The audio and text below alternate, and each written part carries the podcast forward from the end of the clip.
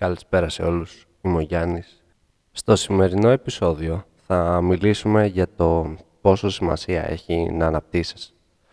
Πόσο σημασία έχει αφού τελειώσεις το πανεπιστήμιο να εξακολουθείς να μαθαίνεις, να ψάχνεις, να αλλάζεις ιδέες που είχες και να καταφέρνεις να εξελιχθείς και να γίνεσαι μια ακόμα καλύτερη πτυχή του εαυτού σου.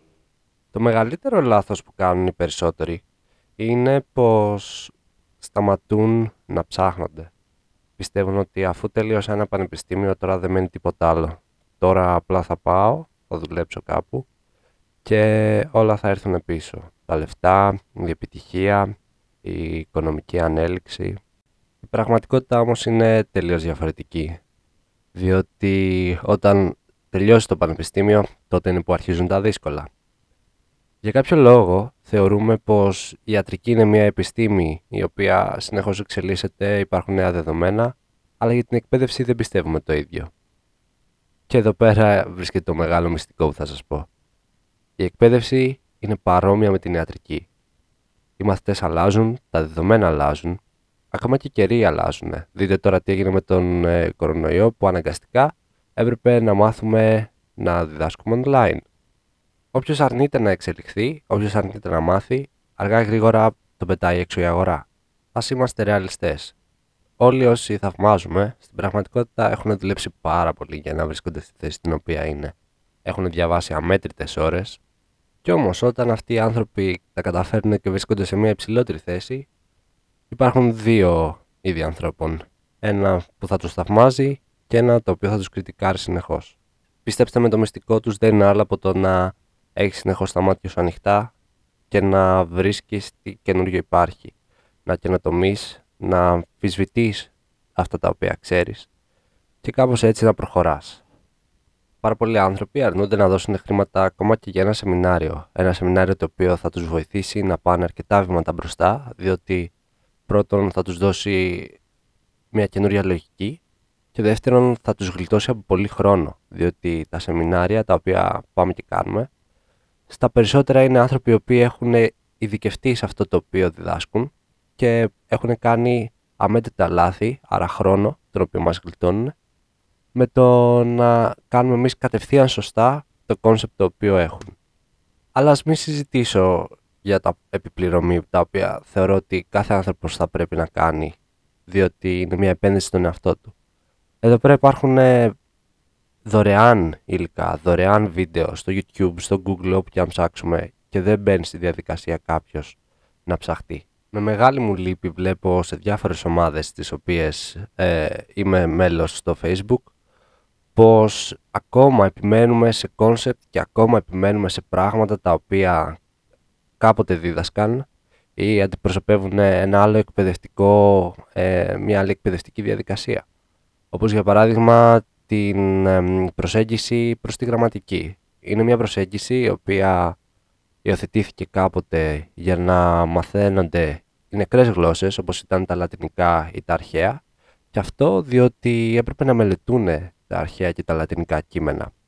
Μιας και λοιπόν δεν υπήρχε στην καθομιλουμένη, ασχολούνταν με τους κανόνες της γραμματικής, με την ανάπτυξη της ε, αναγνωστικής ικανότητας και αυτό εμείς το διατηρούμε ακόμα και σήμερα, εν έτη 2020, ως μια βασική μέθοδο για να μάθουν τα παιδιά μια ξένη γλώσσα.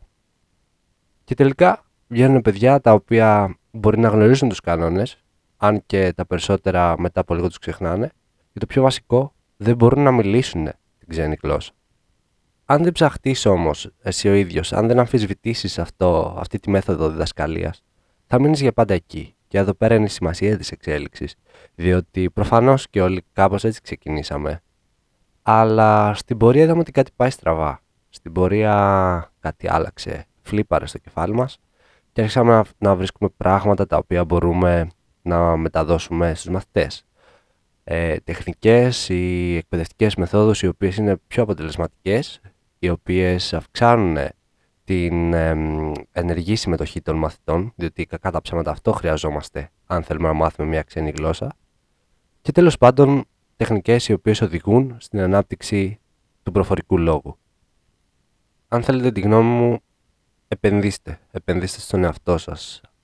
Διαβάστε βιβλία, Ε, παρακολουθήστε σεμινάρια, υπάρχουν ακόμα και δωρεάν ε, συνέδρια τα οποία γίνονται κάθε χρόνο και παρακολουθήστε ανθρώπους οι οποίοι μπορείτε να τους βρείτε στο ίντερνετ, μπορείτε να τους βρείτε στο facebook, στο linkedin, οπουδήποτε και ανατακτά διαστήματα καταθέτουν τις απόψεις τους ή ανακοινώνουν πράγματα και ιδέες τις οποίες έχουν στο κεφάλι τους. Παρακολουθήστε τους, δείτε τι κάνουν και μάθετε από αυτούς. Να μην φοβάστε να δώσετε 20 ευρώ ή 30 ευρώ για ένα σεμινάριο, διότι αυτό μπορεί να σας φέρει σε μισθό τα διπλάσια λεφτά. Και να θυμάστε πως όλα ανταμείβονται. Ίσως όχι κατευθείαν, διότι για να φανεί η πρόοδος χρειάζεται κάποιος χρόνος. Αλλά πιστέψτε με, αν σας δει ο εργοδότης σας ότι κάνετε κάτι καινούριο, οι μαθητές σας είναι ενθουσιασμένοι, οι μαθητές σας μιλούν την ξένη γλώσσα, τότε πιστέψτε με δεν θα θέλει να σας χάσει. Να μην ανήκετε ποτέ στο κομμάτι των ανθρώπων οι οποίοι γκρινιάζουν όλη την ώρα. Θέλουν απλώς να κάθονται, να μπαίνουν σε μια αίθουσα, να πραγματοποιούν ένα μάθημα σε στυλ ρομπότ και να περιμένουν με αυτή την προσέγγιση να αναπτυχθούν και να εξελιχθούν σαν επαγγελματίες. Να πάτε στην άλλη πλευρά, στην πλευρά που αμφισβητεί, στην πλευρά που περνάει αρκετό χρόνο και εκτός δουλειάς για να καταφέρει να δημιουργήσει ένα καλύτερο χαρακτήρα και όλα θα έρθουν. Μέχρι την επόμενη φορά, ελπίζω να έχεις πάρει ένα σημαντικό βήμα να αλλάξεις τον εαυτό σου αν δεν το κάνεις ήδη Είτε αυτό είναι με το να αγοράσεις ένα βιβλίο, είτε είναι με το να παρακολουθήσεις κάποιον άνθρωπο σε ένα σεμινάριο και περιμένω νέες προτάσεις. Τα λέμε.